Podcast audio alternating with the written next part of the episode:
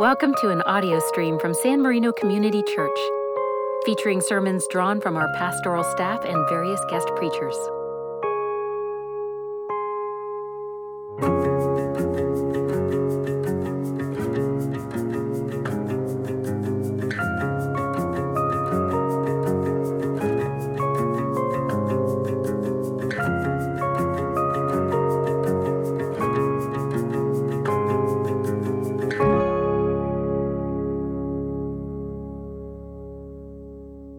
If I were to ask you, what are your favorite passages of Scripture?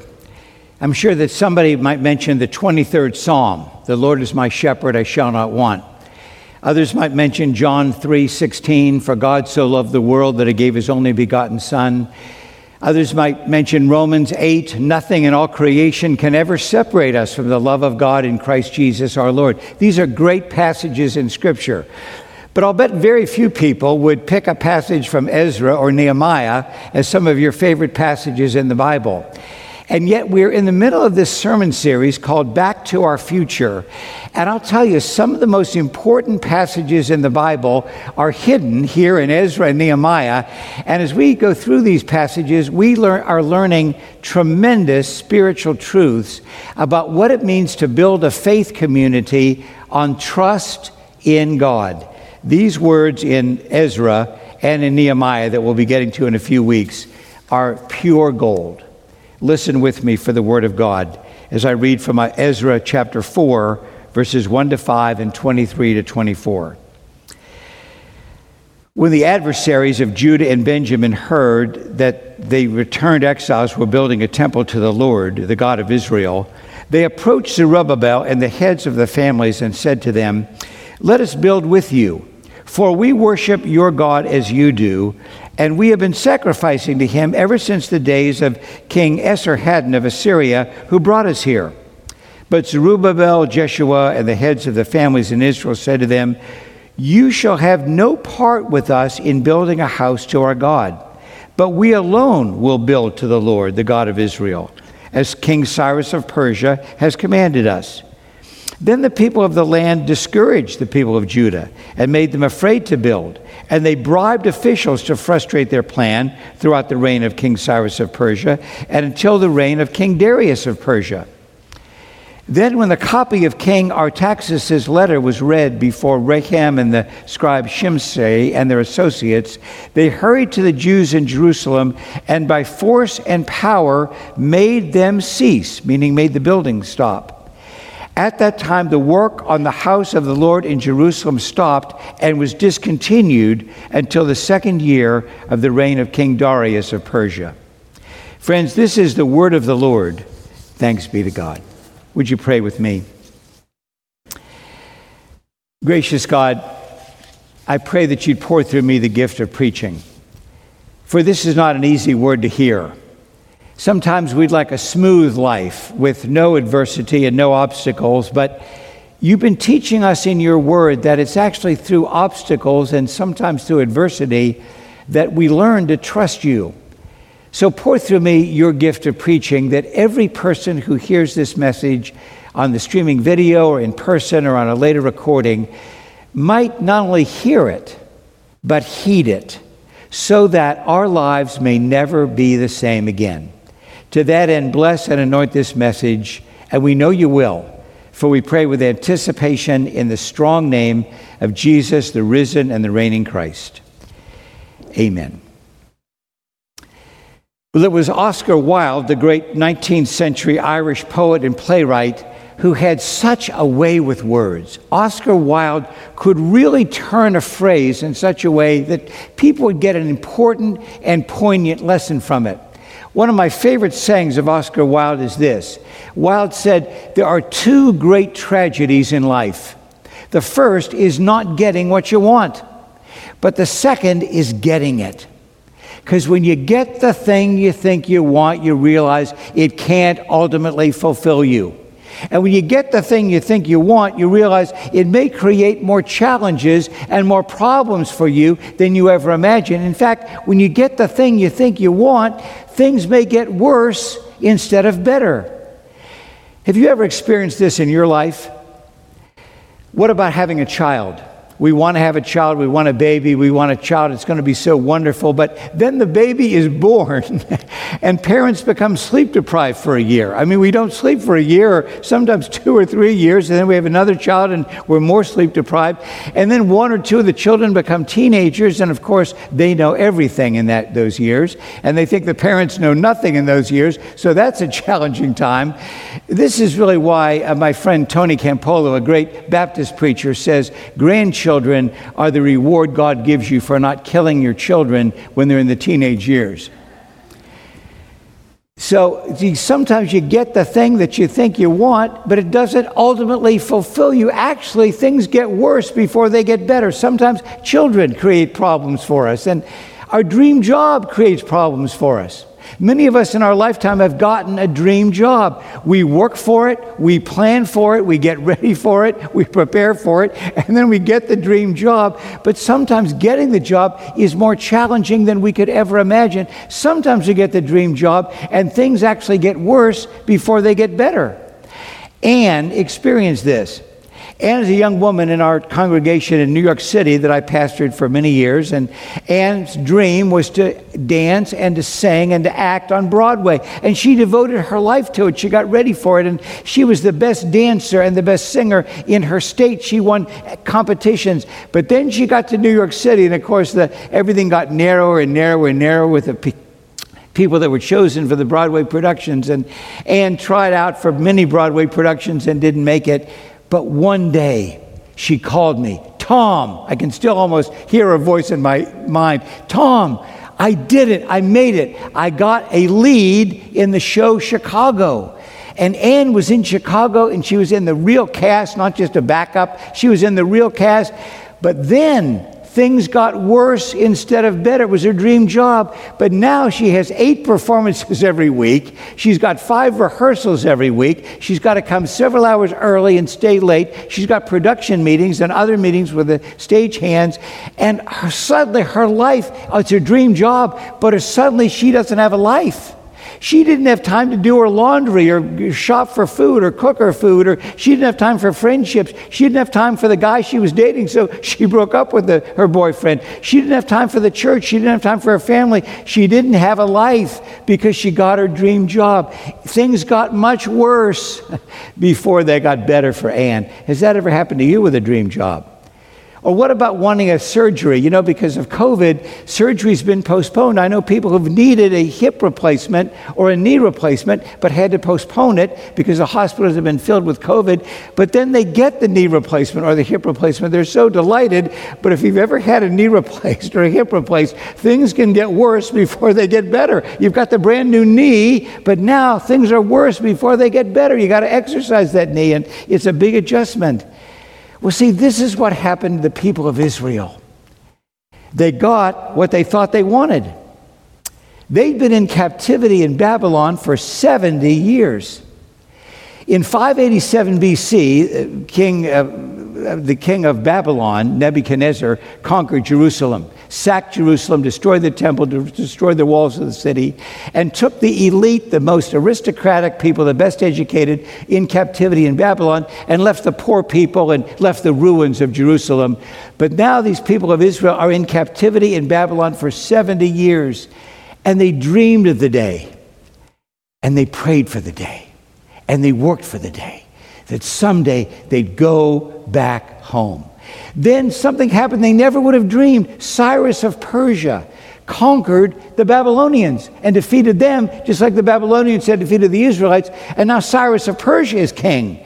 And he looked at the people of Israel, thought they were an industrious people. He was impressed by their faith. And so he said, all the Israelites may go back home to Jerusalem. You may rebuild your city, you may rebuild your temple, you may rebuild your walls. He issued an edict. And when Cyrus issued that edict for the people of Israel. I'm telling you, the joy in Babylon among that community of Israelites, of those Jews, was palpable. They absolutely loved it. This was their dream come true. They got what they wanted. But it's interesting in chapter 4 of Ezra, we realize after they got what they wanted, they were able to go back home and start the building. All of a sudden, in chapter 4 of Ezra, the building stops and suddenly things got worse before they got better. They got the thing they dreamed about and prayed about, but suddenly things stopped and got worse before they got better. At first glance, though, the people got a good deal. The people of the surrounding area said to the Jews, Zerubbabel, and others who were in charge, Hey, we want to help you build. And at first glance, that seems good to us. But Zerubbabel then heard them say, We worship the same God you worship. We're from Assyria, and we worship the same God you worship. And Zerubbabel realized that they didn't worship the same God. They were polytheistic, not monotheistic. They worshiped many gods. They worshiped Yahweh a little bit, but they worshiped the Baals and other gods. And Zerubbabel smelled a rat. He realized this wasn't a good thing for them to let them build. Now, it seems exclusive to us. Why, why wouldn't he let them build with them? But Zerubbabel realized that one of the reasons they were taken into captivity in the first place is they stopped trusting God. And when you stop trusting God, sometimes God lets us reap the consequences of our disobedience. So they were taken into captivity in, in Babylon, and Zerubbabel knew if he let these people who worship many gods infiltrate their ranks, he realized that many of the people of Israel might stop worshiping Yahweh God exclusively and they might become polytheistic. And he wanted no part of it, so he was very wise to say no. It seems exclusive to us, but it's really what not only Cyrus of Persia told them to only have the Israelites building, but he believed it's what God said, so he stood firm to it. But the people of the surrounding area who offered their help were angry. They paid bribes to stop the building. They did everything they could to thwart that building. They didn't want the people to build the temple or the wall or rebuild their city. They didn't want it anymore. They were mad. And they write a letter to a successor of Cyrus of Persia, Artaxerxes, and they told him, Those people who were rebuilding this wall and rebuilding this temple, they are rebellious, they are seditious, they are no good, they don't pay their taxes, and it's going to cost you so much money if you let them keep building this wall. Have that building stop. And Artaxerxes, as we hear the reading of this letter at the end of the scripture today, he said the building must stop. And the people came back and they said, by force, you must stop building. Now, here's my question. After all this, when they were in captivity in Babylon for 70 years, God leads them out of captivity in Babylon back to Israel. They're joyful, they're excited about it. Here's my question Why would God then allow obstacles to emerge? In other words, why would God put people who were trying to thwart the building and, and why would God put people in there who wanted to stop it and didn't want them to succeed? Why would God do that? Is God in control? Have you ever asked that question? Where is God why didn't God allow this to happen? Why did God allow that to happen? Have you ever wondered where is God? It doesn't seem to make any sense. But ah, my friends in San Marino Community Church, maybe God knows more than we know. Maybe God knows it's only amid adversity that we grow in our faith. In fact, maybe God is not as interested in building a temple or building a wall or rebuilding a city as God is in building a people. And maybe God knows that the kind of people He wants to build his, his life into are the people who would trust Him and have faith in Him. And sometimes when things are really smooth and things go our way, we don't put our trust ultimately in God. And if we look at the sweep of biblical history, God has always been trying to build a people who trust Him. That's why the God allows adversity. Now, I'm not saying God causes everything to happen that happens. But I am saying that there is nothing, no matter how bad it is, that can separate us from God's love. But there's nothing that God could ever have happen that wouldn't couldn't be used for good if you'll allow God into it. God can take resurrection and bring it out of crucifixion. God can take something that seems very evil and bring something very good out of it. So God's ability to bring good out of evil is unlimited so, all through the biblical history, you see God's trying to build a people who put their trust in God. After the exodus from Egypt, the people were wandering in the wilderness and they wandered there for 40 years. Why did it take them 40 years to get across that strip of land? It wouldn't have taken them very long at all. But they had to learn spiritual lessons. God was trying to teach them to put their trust in Him. So remember, He gave them manna every day, and they learned every day to trust in God for the manna, except the day before the Sabbath, God gave them two portions so they wouldn't have to work on the Sabbath day. God was trying to teach the people trust, but it took them 40 years because they were stubborn. Anybody here stubborn and they don't want to learn the lessons God's trying to teach us?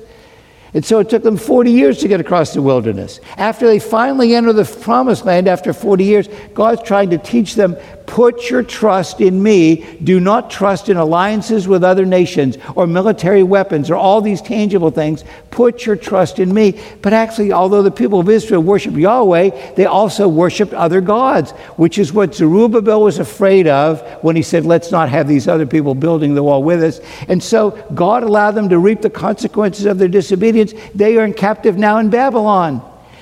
And then God's still trying to teach some spiritual lessons then because God wants to teach people trust. And God's always trying to teach people trust and build a community of faith. I wonder, San Marino Community Church, whether God's trying to teach us lessons of trust too.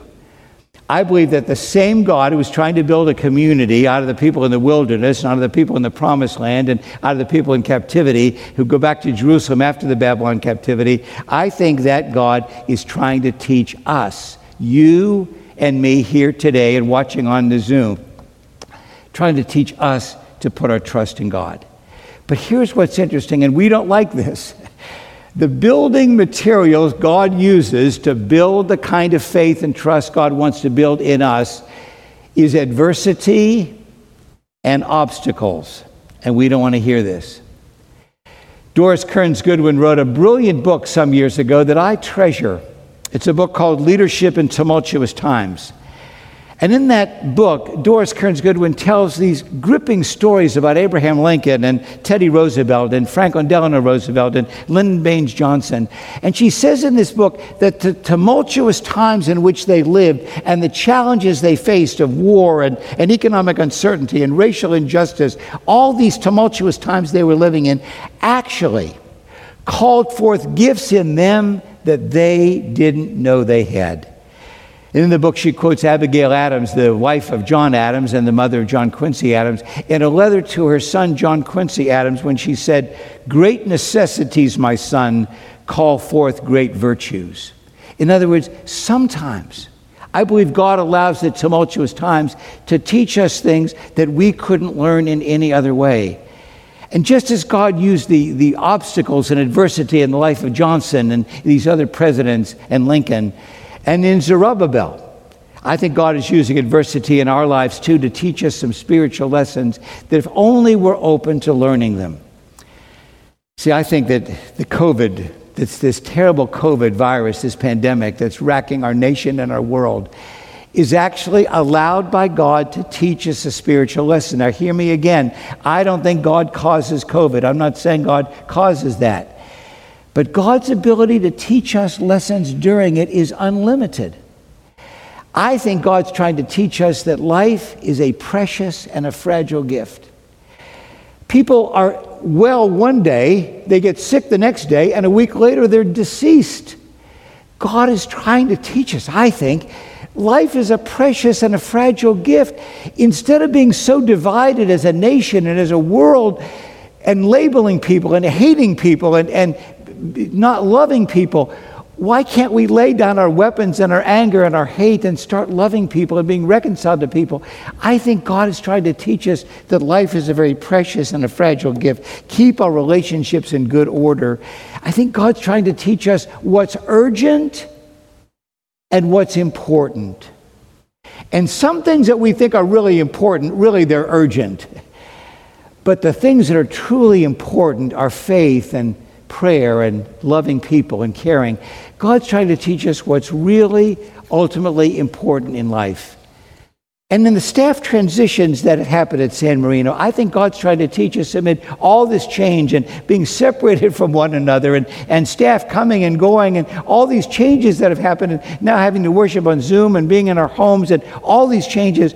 I think God's trying to teach us to put our trust in Him not to put our trust in any person or any leader. Some years ago, when I was called away from New Providence, New Jersey, I had loved New Providence, New Jersey, and Suzanne and I raised our young family there.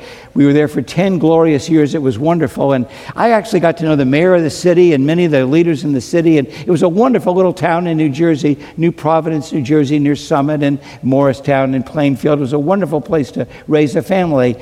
But after 10 years, I got a call to a church in Houston, Texas. And I saw the mayor, who'd become a friend of mine. I was walking down the street one day. He said, Hey, Dr. Tewell, I hear that your church is going to be under new management. I said, What are you talking about? He said, Well, I've heard you're moving to Texas. I said, Well, hey, I am moving to Texas, but I'm in sales, not management. I said, The management of our church was, is, and always will be Jesus Christ. I'm not in management. The, the, the Lord of our church always is Jesus Christ. No matter he was that, he is that, he always will be that. And the mayor said, Okay, okay, I didn't want a sermon. I was just making conversation with you. But see, the point of all that is that every now and then God has to rearrange the sales force so we don't get too dependent and think that a Jeff O'Grady is in the management. Jeff is in sales, not management. And so is Jan Cook and Becca Bateman. They're all salespeople. And every now and then, God rearranges the sales force to teach us to trust in Him. Now, in Jessica Von Lower's sermons recently, I think she's been so refreshingly honest. And I, I felt her sermon last Sunday, for me, was one of the best she's preached. And one of the great things that she said in that sermon was that, that there's a wailing wall outside. And she was urging people to go to the Wailing Wall and to lament the losses of COVID and the staff transition and all the changes happened. And she was even honest enough to say that, that some people, a small percentage, 10%, that, she, that write to her, say, I don't feel like this is my church anymore. And Jessica was wise enough not only to name that and get it out in the open, but to give us something to do about it, to go to the Wailing Wall and lament the losses of COVID and the staff transition and lament all the change. Now, I, I, know something about Wailing Walls. Maybe others have been to Israel, and if you have, I hope you've been to the Wailing Wall. But I've actually been to the Wailing Wall in, in Jerusalem 12 times, this wall that was rebuilt. And and I've been there, and you, you take prayer, you make a prayer, and you write the little prayer on, in, on a piece of paper, and you stick it into the wall. And I've actually done that, and I, I've been there. And frankly, to be honest with you, at one of the lowest points in my life, I wrote a prayer to God, and I put it in that wall. And God answered my prayer. God is in the reclaiming and salvaging business. God's ability to answer prayers and, and bring hope and love and new beginnings out of adversity is greater than we could ever imagine. So I'd urge you to go to this wailing wall, and, and I'm going to do it today after these services. I'm going to go and write a little prayer on the wall. And I'm going to put it in there, and, and I, I want you to do that same thing. I believe something magnificent could happen. And when I make my prayer, as I did at the Wailing Wall, I'm not only going to pray for some needs in my life and our family's life and some things that I'm lamenting, but I'm actually going to give a prayer of thanks for Jeff O'Grady and for Jan Cook and for Becca Bateman and for the joy I've had and we've had as a church to know them. And it's a loss to lose them. But I'm also going to write a prayer of thanks for the San Marino Community Church and for the new sales force Jessica Von Lower, all these new people God has brought to us who are bringing flexibility and joy and energy and excitement and who are passing on the faith to the next generation as Jeff and Jan and Becca passed it on to the last generation. I'm going to give a prayer of thanks for that. And I'm also going to give a prayer of thanks that San Marino Community Church is a place where we can experience the presence of God. And I worry that people need the presence of God and they're not getting it. And I worry that people in our nation are just not, they're not going to church anymore. And I worry that, that people are saying the church is irrelevant. Well, this is a church that's not irrelevant. This is a church where people can experience the presence of the living God. Frederick Buechner, one of the great authors of the 20th century, he recently said, I don't go to church anymore. And the reporter said, Why not, Frederick? Why don't you go? You've been a pastor, you're an ordained pastor. Why don't you go to church anymore? He said, Because the church doesn't give me what I need right now. And they said, What is it that you need right now? He said, Well, the church doesn't give me what I long for. They said, What do you long for? He said, It's the presence of God I long for, but I'm not getting it in the church. I thank God to be part of a church where people can experience the presence of God. And I talk to long term members every Sunday and new members every Sunday and visitors every Sunday who are experiencing the presence of God through this glorious music of Peter and the choir and through the preaching and through the leadership and through the, the everything that's happening here, the phenomenal fellowship. I thank God for that. I'm going to write that in my little note that I thank God to be part of a church where people can experience the presence of God in these tumultuous times. And I just close with this thought that there was a time when there was a lot of adversity amid COVID, and COVID was at its height. It was 2021. Jeff had left, and the church was getting used to Jessica coming in as a new pastor. And we were recording services at 9 o'clock and 6 o'clock on Fridays. And I rushed over from Claremont to get here in time to record a service. And the people in the sound booth were all uh, a, a, a, twit trying to figure out how to do everything. And Jonas and Andrew and all these new, new people were kind of coming in and getting everything right with the technology. And and there was a lot of consternation about could we get everything done this day? It was not easy to do it all. And I was the preacher that day, and I, I was worried about it. Got my sermon ready on Friday and raced over from Claremont, and I was a little bit out of sorts coming in. And I came in, and, and then all the technicians were trying to figure out how to do the recording. And Jessica Von Lower just walked into the place, and she smiled and had humor, and how's everything going? well, we said it's not going very well. We don't know everything what to do, and what do we have to do, and when do we do this and that, and the technology wasn't working exactly right. And, and this is what Jessica said. She said, You know, I don't know how to solve that problem with technology, but I do know the one who does and can solve all our problems. So could we just stop for a minute and could we pray? Now, we didn't have time to pray. We were so busy trying to get everything done, but, but we stopped and we realized that we were too busy not to pray. So we got in a circle and, and she prayed. And when she prayed, everything calmed down. We experienced the presence of the living God. She poured her affection for these technicians into the prayer. She poured her care for the musicians into the prayer she poured her respect for me as the preacher into the prayer. And, and everything quieted down. And we experienced God's presence. And when she said amen, there was like this joy, and everybody was kidding. Hey, somebody had an idea, and somebody stepped up, and somebody else stepped up, and somebody else stepped up. And before we knew it, we had the technical problem solved, and I felt better about my sermon and felt better about leading worship that day. And, and I said to Jessica before I left the fellowship hall that day, I said, You know, you know why God brought you here to succeed Jeff O'Grady. You know why. She said, No, honestly, I'm not sure why. I said, I do. I know why. I saw it this morning. You were brought here to put all of us in touch with the presence of God. You were brought here, Jessica Von Lower to help us to trust in God. And just like the last generation learned to trust God with Jeff O'Grady and those wonderful pastors, now God's going to help a new generation to trust God through your leadership. You were brought here to help us trust God. And that's the lesson God's been trying to teach us for oh so many years. May we learn it now. Amen. You have been listening to a production of San Marino Community Church. Find our worship services on YouTube or subscribe to our podcast on Spotify.